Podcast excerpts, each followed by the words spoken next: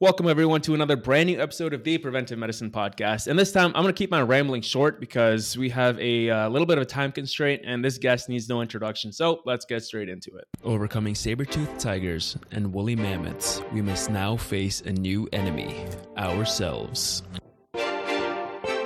With the rates of diseases such as heart disease, stroke, diabetes, depression, and many others ballooning, we must find a better solution to these modern epidemics.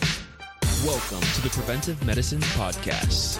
We believe in building a foundation of health by means of prevention so that you can build the life you want and find fulfillment with no barriers.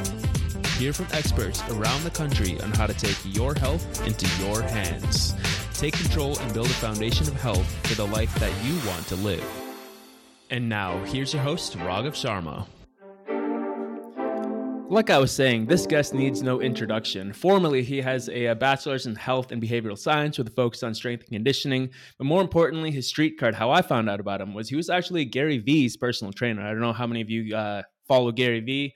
Huge personality. So this is how I actually found out about him. But since then, I've been following all of his content. He's the owner of Syatt Fitness, probably helps thousands, if not more, with a bunch of non-BS health information. He has phenomenal social media content with over 1 million followers across all his platforms. Welcome to the show, Jordan Syatt. Thanks for having me, man. I appreciate it. Thank you so much.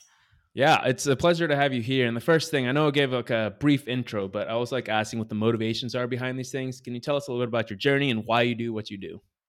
Yeah. So, I mean, I got into fitness from wrestling. I started wrestling when I was like 8 years old. My mom, I'm short. I'm wicked short. I'm 5'4". And I'm in a short family, so my mom wanted my brother and I to be able to defend ourselves. So I remember she walked in the living room and I was lying on the couch and she was like, all right, I want you guys to be able to defend yourself, so I'm going to put you into wrestling. And at 8 years old, the only wrestling that I knew was WWF style wrestling. So I remember I looked at her and I was like, you want me to hit someone with a chair? And she's like, no, you idiot, like Olympic style wrestling. And so I was like, okay, cool. So I didn't know what it was, but I was put into it and I got obsessed with it. I just absolutely loved it. It was all I thought about, all I cared about. And then basically like I made varsity as a freshman in high school and I had to cut a lot of weight. So I was cutting from about 115 pounds, 112, 115 pounds to 103 pounds every single week. And I was good from a technique perspective and I was good from an endurance perspective because I'd already been wrestling for so long. But my strength, I was 14 years old going up against mostly 17, 18-year-olds. So my strength wasn't where it needed to be. So I reached out to a gym a couple towns over from me outside Boston, Massachusetts, in a town called Newton. And there was a kettlebell gym there. And I basically was like, I'll take the trash out. I'll clean the floors. Just let me come and learn from you and I'll work for free. I was very lucky because number one, they let me do that. Number two is they were a very science-based gym, like very, very focused on the research and the scientific literature. And so from 14 years old, I was thrust into the science-based fitness community. And that's what I've done ever since. That's absolutely incredible. And I think you could probably defend yourselves by slamming people with chairs too. I think that'd be a valid strategy. I think that is a especially good bar fight strategy. So hopefully not too many bar fights, but I love hearing people's origin stories. And one of the questions that we ask everyone, it sounds like you've been around evidence-based kind of practice of strength and conditioning, all this for a while. So you've probably already familiar somewhat with the term preventive medicine, what it entails, but what does that definition mean to you? So I'm probably going to give a very stupid definition. I apologize if you're just like, wow, that guy is an idiot. But I would imagine preventative medicine is something to the effect of, you want to get people to a point in which they are healthy enough where they can prevent these diseases or these illnesses as long as possible. I mean, I think I would imagine that given age and time, we are eventually going to succumb to something. So it's not like you can inherently stop it no matter what, but maybe prevent it for as long as you can to keep the highest quality of life possible for as long as possible. I love that you mentioned that something will happen at one point or another, because that is a reality. And that's something we kind of harp on in every single episode, because when you say prevention, sometimes people think, oh, absolute, nothing can happen. We're going to be immortal. And it's just preventing things from happening, trying to maximize your quality of life, as you were saying. So love that answer. It's not stupid. That's something I've been thinking a lot about with cancer specifically. You know, I do as much as I can for my own health and heart health and bone health and mental health for everything. And I don't know anything about the science of cancer, but what I've been looking into, it just seems like it just picks and chooses people for almost seemingly like almost no reason. I'm sure there are some commonalities based on the cancers, but you could be the healthiest person in the world and you could get cancer, right? And exactly like 15, you could be a baby and you could get cancer, you know? So it's like, it's one of those things that I've had this mental shift on recently where it's like, it could very much happen at any day, any time. So just do your best to prevent it, but you can't necessarily stop everything. Absolutely. And I don't know if you listen to a lot of podcasts, but we had Dr. Mark Lewis on, who's an oncologist who actually had cancer himself, a very rare type of cancer. And we talked about it with him quite a bit. And his main things were like, know your family history. That's kind of the biggest thing when it comes to cancer. And then outside of that, do what you can to maximize your lifestyle factors. But outside of that, like you're saying, sometimes there's picks and chooses. And even if you don't smoke, you might get lung cancer. There's things like that. So if you have time, check out that episode. I think it'd be a great one. I'd love to. I will definitely listen to that. It's my turn to ask a stupid question. And this is the one that every trainer gets. And I've coached people as well. I'm a CSCS training people at my local powerlifting gym. Nice. But every trainer gets this question. And that is, can you lose weight and build muscle at the same time? You know, it's a really good question. And I'm glad you asked that, because if you had asked me 5 years ago, I would have given you a different answer. And I would have said, no, you cannot. And the reason for that would have been because I would have been looking at it from too much of a reductionist perspective, in that, well, in order to lose fat, you have to be in a calorie deficit. And in order to build muscle, you have to be in a calorie surplus. And now we also know with new and emerging research, you can build muscle without being in a calorie surplus, although negligible. It's not usually not that much unless you're a brand new beginner. But now I'll say, yes, you absolutely can. You can build muscle and lose weight at the same time. And one of the most important factors of this is no one is expecting to go to the gym one day and both lose fat and build muscle in that day. I mean, you know, sometimes maybe some people are, they go to the gym one day and then they pull their shirt up and they're like, why don't I have a six pack yet? Right. It's like, that's not how it works. But any type of progress happens over a sustained period of time. And usually, especially in the gym and nutrition, 3, 6, 10, 12 months, right? At least. And I would say if you're not both losing fat and building muscle over the course of a year, you're doing something wrong. And the way I look at it is I prefer to have phases. I prefer to have fat loss phases and muscle building phases. That's what I generally prefer, especially for beginners and intermediates. For more advanced trainees, if they want to do more of what's called a body recomposition, where you slowly lose fat and build muscle at the same time, I think that's a good option for someone who's very in touch with their calorie intake and their training. But for beginners and intermediates, I think they get better results, especially mentally, when they can see progress happening more quickly, which is why I like the cutting phases and bulking phases.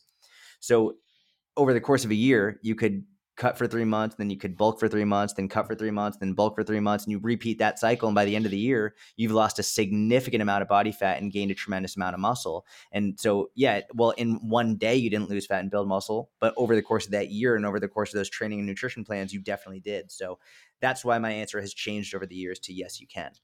I like that answer because I like how you say that you're not doing it on one day, and no one expects results in one day, like you're saying. I mean, some people might, but over the course of a year, doing them at the same time makes a lot of sense, because when we look at any sort of fitness adaptation, or regardless of fitness, whatever type of adaptation you're trying to make, it does take a while.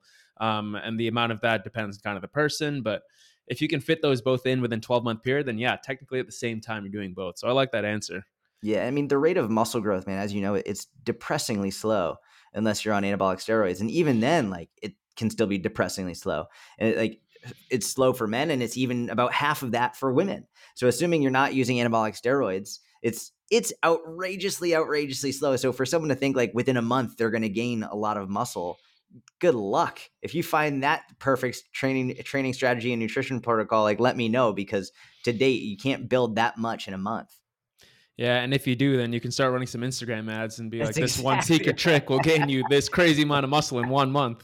And you can become famous off that, right? That's right. We talked about kind of goal setting there, that you shouldn't set the expectation of becoming shredded within one day, maybe even 1 month. Obviously not 1 month, maybe a year you can see some sort of good progress. So when it comes to setting the goal of getting healthy, what do you think kind of a good goal setting practice looks like when that might be someone's general goal? Just for getting healthy? Getting healthy.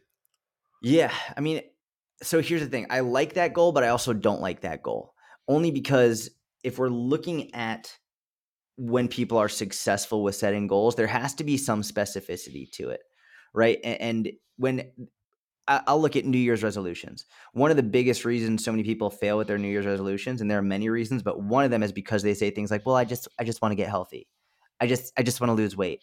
And it's like, it's not specific enough. Like, what aspects of your health do you want to improve? And then when I break down goals, I look at it from two different perspectives. We have your outcome focused goal, which is what you actually want to achieve, which we could say health would be an outcome focused goal, but even it's not very specific. And then also your objective focused goal, like what exactly, so you have your objective, which is what you want to achieve. And then you have your action, which is what you're going to do to actually achieve that objective. So you have your objective goals and your action goals.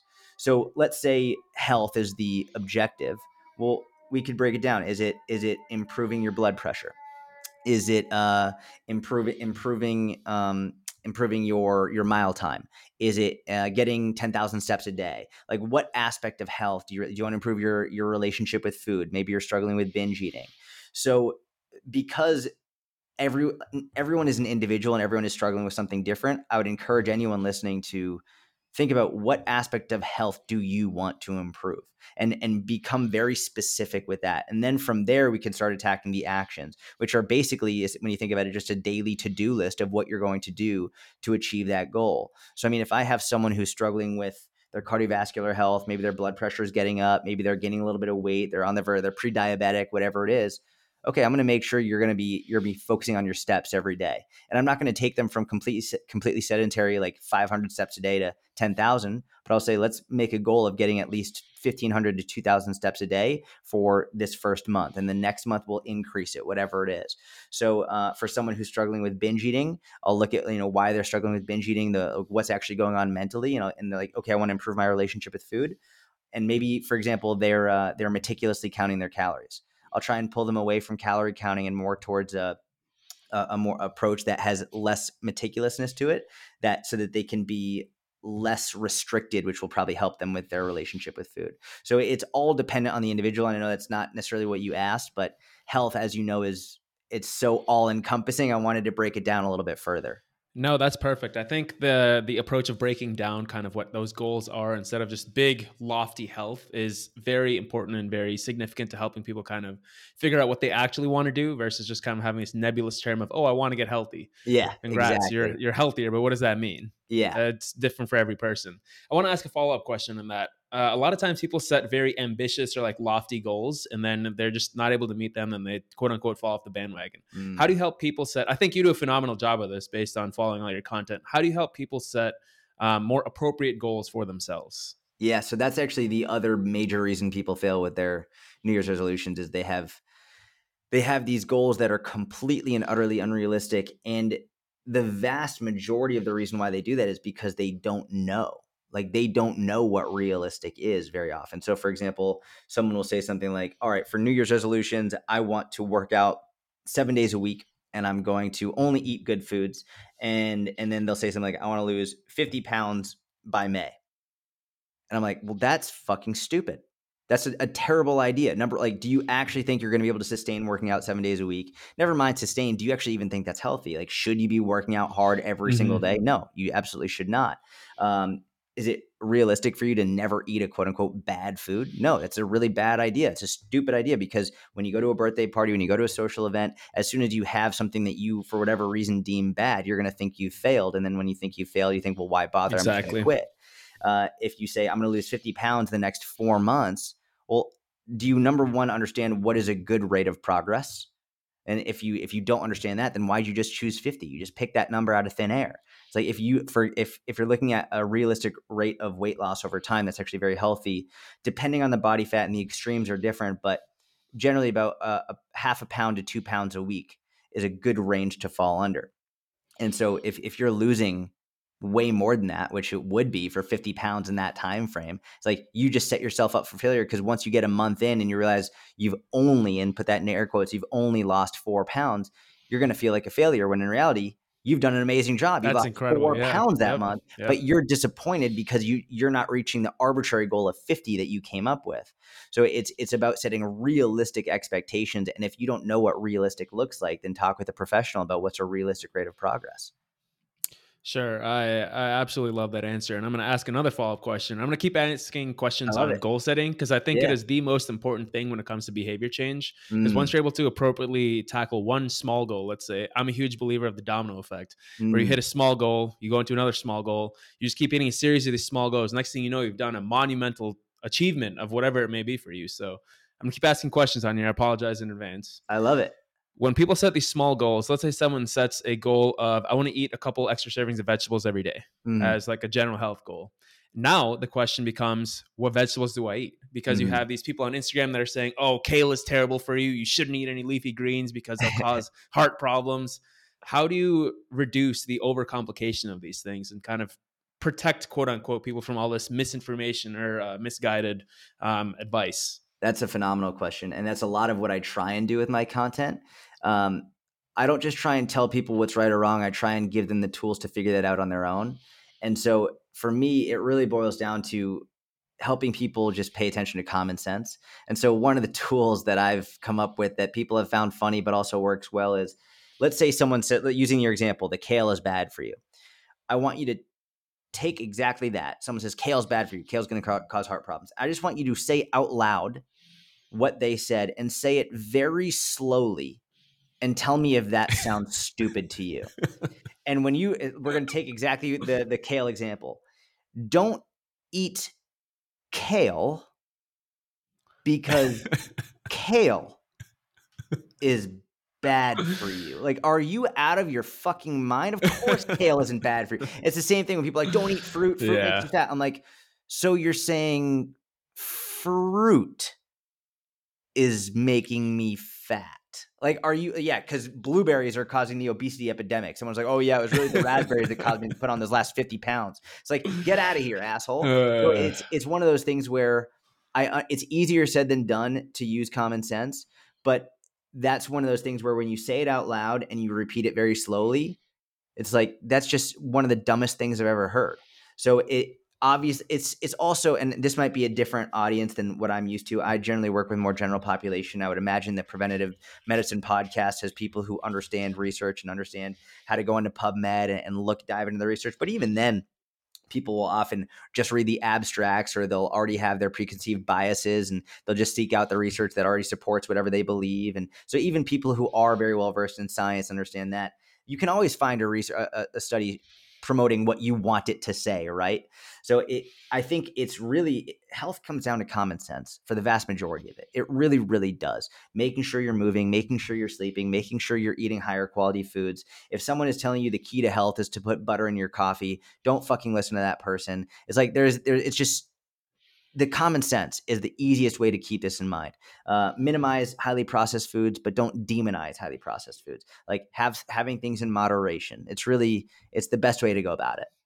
We want to take a quick break to remind you that this podcast is not intended for medical advice and is for educational and informational purposes only. We also want to remind you of our Instagram page @PreventPod, where we share various content relating to each episode that you can share with your friends if you enjoy our episode. And lastly, don't forget to sign up for our mailing list so you know right away when an episode goes up at www.thepreventivemedicinepodcast.com. And with that, let's get back into this episode. I think one of the biggest problems with that kind of misinformation comes when someone who's saying kale is bad has an MD or DO or some other credential behind their name, because all of a sudden, maybe this isn't common sense. Maybe I should be questioning, is kale actually healthy for me? And I like that. I've never heard of slowing it down like that, but it makes a lot of sense because it gives you time to think and kind of vet it against common sense. And I agree with you that a lot of this comes down to, like, we know at like a base level, common sense wise, what is good for us and what is not. But then we have all these competing things with so many messages on social media that are like slamming us so quick that we don't have time to think. So I really like the approach of kind of slowing that down. Yeah. One of the other questions I had for you was kind of along the lines of when it comes to losing so much weight. Let's say you lose like that 4 pounds in a month. You're on track to lose like 50 pounds. Let's say you're losing weight too fast and you lose 50 pounds in like 3 or 4 months. We know based on the literature that a large proportion of the people, if not all, will probably regain that weight. And all of a sudden we get into like this binge eating cycle, yo-yo dieting cycle. And I'm sure you've encountered that as a coach. How do you help someone break out of that once they fall into that kind of trap? Man, that's a wonderful question. And you are 100% correct. There's I'll preface by saying there is a very small percentage of the population that benefits from losing weight very quickly at the beginning, which is the morbidly obese population, people who have an unbelievable amount of weight to lose, who their life could be at risk if they don't lose it. And oftentimes these are people who they do not believe for the life of them that they can actually lose weight. They don't believe it's possible. And losing weight very quickly for them often has an effect of where like, wow, I can actually do this. The difficult part, and sort of similar to what you were just mentioning, is get moving from the mindset of they just lost 10 pounds in that first week to eventually getting to, hey, if you lose a pound in a week, that's actually really good. It's a very difficult transition process. And for the people who don't need to lose weight very quickly, but are losing weight very quickly, it's an equally difficult transition process, because they could have all the knowledge, you could say the right things, you could show them all the research studies, but when it's themselves they're dealing with, it's very difficult to overcome that like massive, I would imagine a massive dopamine spike when the scale says they're down another like 10 pounds that week. They're just going to keep doing it. They're like, well, if it's working now. And unfortunately, one of the only ways to really have them learn this is to go through it. And this is why we see it a lot, where very few people ever lose weight and keep it off on their first try. Right. And this is something where I've become a huge proponent of saying you only fail if you quit. Right? If you just give up. And we see a lot of people who finally have that successful weight loss story are people who've tried and failed, oh, and it worked. And so if I'm working with someone and it's their first time losing weight, and it's they're losing weight very, very quickly, I am not going to say, you're doing this wrong, you're going too fast, because all they're going to hear is that I'm against them. So I will do my best essentially to prepare them for what's to come. And I'm going to say, listen, here's what's going to happen. You're doing amazing, because now for the first time in their life, they're focusing on eating well, they're exercising. And I'm going to go in there and be like, you're doing it wrong, you're doing too much. Like, fuck me. That's not the right way to approach this. So I want to support them, but I want to prepare them for what's going to happen. I'm going to say, listen, keep doing what you're doing, but I want you to know that you don't have to continue eating this little. You do not have to do that, because you're going to start getting very, very hungry. And eventually maintaining this weight loss is going to get very difficult. So when that point comes, I want you to know I'm here for you, and we can increase your calories. And I promise you, it's not going to ruin your progress. I know it's very weird for you to hear that we can actually increase your calories when all you want to do is just decrease them so you can keep losing weight.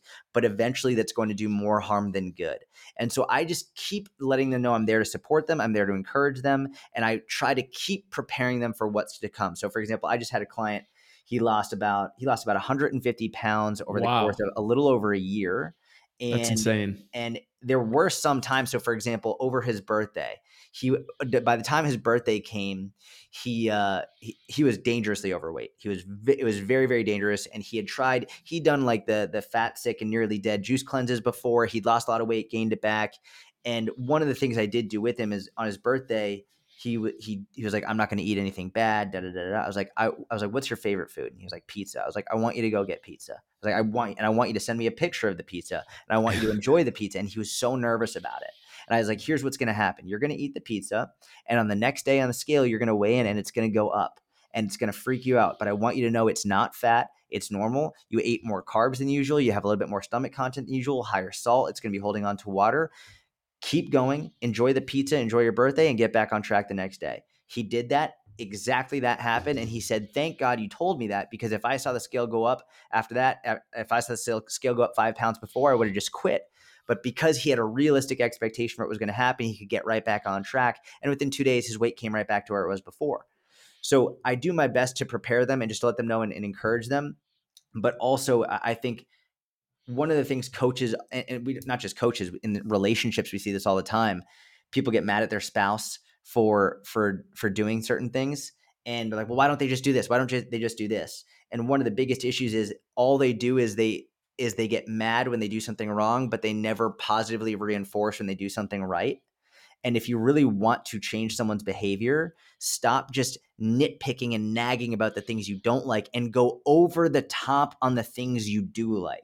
because when you do that, you're really reinforcing that behavior. I mean, that's psychology 101. That's behavior 101. That's like, if you want a pet to do so, if you're training your dog, when they do the right thing, you go over the top, you give them a treat, you show them whatever. It's like, you don't just hammer on about the bad.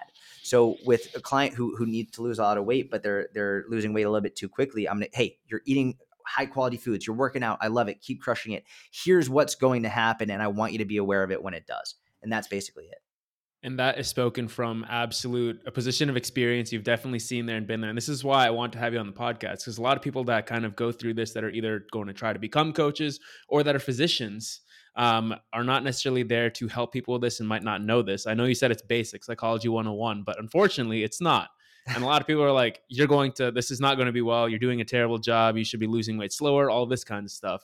So I love that you brought that up. And especially with that real world example, it just goes to show how this actually works and how to deal with actual humans instead of just what you see scrolling on social media that's not connected to a human being. Yeah. Even as amazing as research is, like any scientist will tell you, research has flaws, and scientists aren't perfect either. And I think one of the biggest issues is when we have clinicians who they only develop things based off of research and not based off of real world experience. It's one thing to do something in a lab. It's another thing to do something out in the real world. And so I think we can use both to get the best results. Definitely. I was about to ask another question, kind of the different strategies for weight loss, but I think you just covered that. So apologies to our listeners who will see this outline, but you already answered that. It's kind of just the iterative process. If someone doesn't work with one, then you kind of just let them know what's going to happen, what you can expect next, try something else. It's the process of kind of being there for that client and not just being like, oh, you failed, see ya, next client. Yeah. Listen, I very much believe that the primary job of a coach is to just make sure that your client doesn't quit. That's your job. Like, if you can just make sure that they don't quit, eventually they're going to win. They're going to succeed. Eventually, there's no doubt about it. It's just most people, and you can't help everyone no matter what. And doctors know this better than anybody. You could give someone, hey, I have this problem, right? Cool. Take this medication. And all they literally have to do is take the fucking pill, and they don't even take their medication. It's like, what is going on? So you can't help everybody, but you can do your best to try to help them not quit. Definitely. Shifting just a little bit towards your social media content, I think you do a phenomenal job of kind of balancing that general advice for these general population kind of clients, but also looking at that research, incorporating into there and getting that nuance within there. How do you find that balance and kind of make that look, quote unquote, sexy? Because those aren't the things that really sell online. Yeah. So I started making content in 2011, and I was just making Facebook posts, and I had a website, and I was writing articles. And if you go back and read my old content from 2011, 2012, 2013, you'll see the citations from PubMed. You'll see all like the articles. You'll see much, much fancier language, so some higher level language. And for whatever it's worth, I realized over the years that I was doing that to feed my own ego. And I think that's what a lot of people do on social media, especially, people of higher education. They try to speak in a way that is impressive rather than helpful. They're like, oh, look at this study and look at this study. And, the authors of this study found this. No, if you want to, and it's like, if people that were actually going to get the help cared about that, they would have become a fucking doctor. Like they don't understand it. They don't care about it. And the more you're just trying to get pats on your back, you're trying to get people to say, you're so smart, thank you so much for sharing that. And I realized that's exactly what I was doing in about 2014. And that's when I was like, you know what? Fuck it. I'm not going to do citations anymore. I'm not going to share the actual studies. If someone DMs me, sure, I'll forward them the study if they'd like. If I don't have the full article, I'll message the author, and hopefully they can send me the full article. But the vast majority of what I do is I'm like, listen, I'm going to speak to the people the way that I would speak to a friend of mine.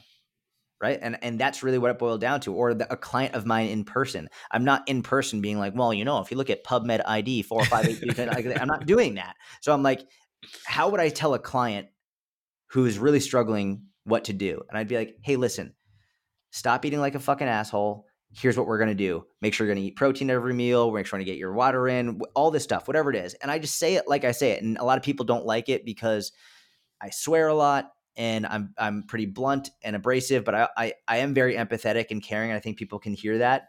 Some people don't like it because I swear a lot and they think I come across too harsh, or maybe I'll throw on a wig or something and try and make people laugh, which I do all the time. Like when you and I get off this podcast, I'm going to make some content with a wig on and review some like so the shake weight and all this other stuff. But I realized when I'm just hanging out with my buddies, I like to be the jokester. I like to have fun. And all I have to do is take the knowledge that I've already gained and then put that into content that is just me. Just be me. I grew up in Boston. I swear a lot. I am who I am. And I just want to put that out on social media. And the more I've done that, the more people have actually enjoyed it and learned from it. I absolutely love it. I think there's a lot of value to that. And I think that is what helps connect people, because then it's that human to human connection versus, oh, here's another study, which I think a lot of physicians and educators on Instagram are definitely doing, which is not helping that much. But I think the other thing that it's kind of important to note here is that I think this takes a lot of personal responsibility of actually knowing the evidence and knowing what you're talking about without just saying it, because there's going to be a significant amount of harm done as well if you don't actually know what you're talking about and you have a significantly large following. There's a recent tweet, I'm not going to mention their names, but there's a recent tweet that was like, your cardio gains will be negated if you sit for too long. All this kinds of stuff. You literally and it's like used the word erased. Everything will be erased. I was so mad. Yeah. And the thing is that, well, number one, that goes against the say it out loud type thing. If you say it slowly, it just doesn't make any sense. Yeah. But secondly, if you have 1 million followers and you're saying something like that, that could actually be super harmful. Oh, yeah. Because even though you have so many citations, suddenly someone's thinking, oh, all this time that I put into the gym in my busy schedule is a waste of time just because I go to work and sit down every day at my cubicle. What are they going to do? They're just not going to exercise now. Yeah. So I think it just takes a lot of personal responsibility. His first citation showed the exact opposite of what he said. I know. I put a post on that today too. What the hell? It was like the first citation. It's like, did you read the study, bro? Like, what is going on? Yeah. It's insane. And it's like you take two people who are sedentary and one of them works out and one of them doesn't. Obviously, the one who works out is going to have better health outcomes. Like, what are you? I was so mad. It doesn't make sense. Exactly. Yeah. But the thing is that people take that as gospel and that. Personal, there's just a lot of personal responsibility. I'm gonna get heated about that, so I'm gonna skip that. Yeah, we've mentioned physicians quite a bit in this, and I'm a physician, and I think that physicians do a terrible job sometimes of communicating to patients. Probably more than half the time, we do a terrible job. Blame the system, blame whatever it is you want, but our responsibility is what I believe primarily to be educators. In your eyes as a non-physician, I love asking this question to people who aren't within the world of medicine. What is the role of physicians when it comes to health and fitness? Oh, that's a great question. That's a really, really good question. You know, so I've never really had, I'm in a very unique position, right? I have a lot of the knowledge. This is what I went to school for. I can speak at a higher level and understand higher level discussions around this stuff. So whenever I go to the physician, I'm interested in my blood work and I'm interested in that stuff, but like, I'm not going to my physician for nutrition, exercise advice. So I'm good on that. Yep. But most people I think are expecting their physician to know, and physicians are at a disadvantage because they're not really being trained on that. That's not in your schooling. And I think quite frankly, the best thing you can do as a physician is, especially if you're not trained in that and you haven't studied it very much outside of just a couple of classes, is you should be upfront and say, I think you should seek help from a professional. If you go to a physician with a back problem, they'll refer you to someone who specializes in that. If someone comes to you as a physician with a weight problem, refer them to a specialist, whether it's a nutritionist, whether it's a personal trainer. Like, you should have someone that you can refer them to. Maybe even like, hey, here's a list of great social media accounts to follow that have really wonderful educational content on nutrition and exercise. I've worked with, I have many, many, many followers from all over the world, and I've gotten so many messages from people telling me they go to the doctor and the doctor just says some cockamamie shit about losing weight and nutrition that just, I know the doctor may not even believe it, or the doctor knows better than to just say something so offhanded about it. I think the best thing you can do is point them in the direction of where they can find more knowledge. Now, I think one of the biggest struggles physicians have is they barely have enough time with these patients. So if you're trying to personally educate them in a time squeezed window, that's stupid. Send them to someone who does have time. If you know your clients are on social media, Give them social media accounts. If you know you're like, ask them, hey, do you spend time on Instagram? Do you spend time on TikTok? Do you spend time like listening to podcasts? And have some great referral places for people to go so that you know where you can send them. I think that's probably one of the best things you can do. I think one of the big problems with physicians is that sometimes we do get caught up in the science quite a bit. And then we find ourselves referring to people who are also caught up in the science and who have not talked with humans. And this is where you get referrals to people who are kind of on the fringe edge of research, which are like, you need to completely optimize your vitamin D levels.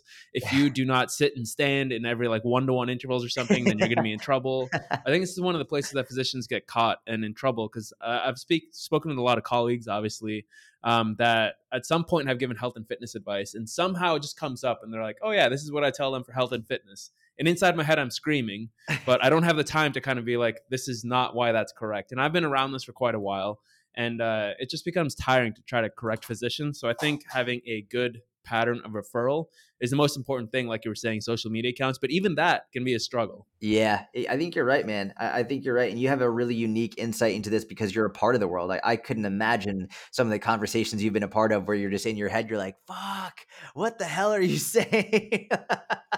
Yeah. Yeah, it's something. Whether it's medicine, whether it's health and fitness, whatever it is, there's always people who are just saying some loony stuff out there. And you just got to kind of deal with it. Yeah. All right. Last question. This is our classic question. If you were at Starbucks, and I'm sure this has happened to you before because you actually are pretty well known. If you're at Starbucks and someone approaches you and asks you, how do I get healthy? What do you tell them in the 2 minutes that you are waiting for your coffee? If you talk to people like that. Yeah. So, I mean, I've had people recognize me before at Starbucks, and usually they're just like, hey, what's going on? And they don't ask me a specific question like that. But if someone was like, how do I get healthy? Man, you know, if I had to give really quick advice, I would say one of the best things that you could do is just walk. I think that's my go-to recommendation as of late. There was I'm sure you saw the meta-analysis that came out recently about steps up to 16,000 a day. Did you see that? I have not, actually. I've been stuck in the ICU, so I haven't had much time to read anything. Oh man, I'll try and forward. Actually, I think I have it up here. I have it up right here. Daily step count and all-cause mortality, a dose-response meta-analysis of prospective cohort studies.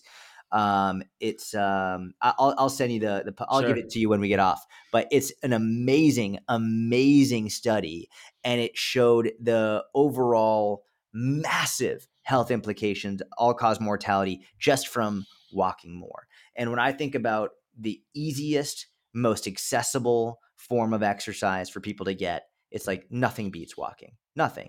And so many people actively believe that walking is a waste of time because they think it's not hard enough, it's not difficult enough, they don't understand what could be happening. And I remember one of the courses I took in college, we were looking at like the cellular response of just walking for 20 minutes. And from that point, I was like, if people could see on a cellular level what happens just from walking, nobody would ever question how important this is for your health. And so for me, it's just walk. Like you don't need a pedometer. We've got these watches now or your phone that track your steps. I think one of the best things you could do is get a certain step goal and try your best to hit it as often as possible. And to add to that, it will not be negated if you're sitting. Exactly. So get out there and walk. If you work a sedentary job, it's not negated. Your life is massively improved from it. Exactly. Well, thank you so much. I really appreciate your time. I hope that whoever's listening to this found some value from this. I definitely got a lot from it. So thank you so much for your time. Yeah, man. Thank you. Take care. Thank you for listening to this episode of the Preventive Medicine Podcast. If you enjoyed this episode and want to help us spread the message of prevention, first off, rate and review this podcast. Second off, you can find our content on our social media platforms at PreventPod. That's PREVENTPOD. Thank you for listening, and we'll see you in the next one.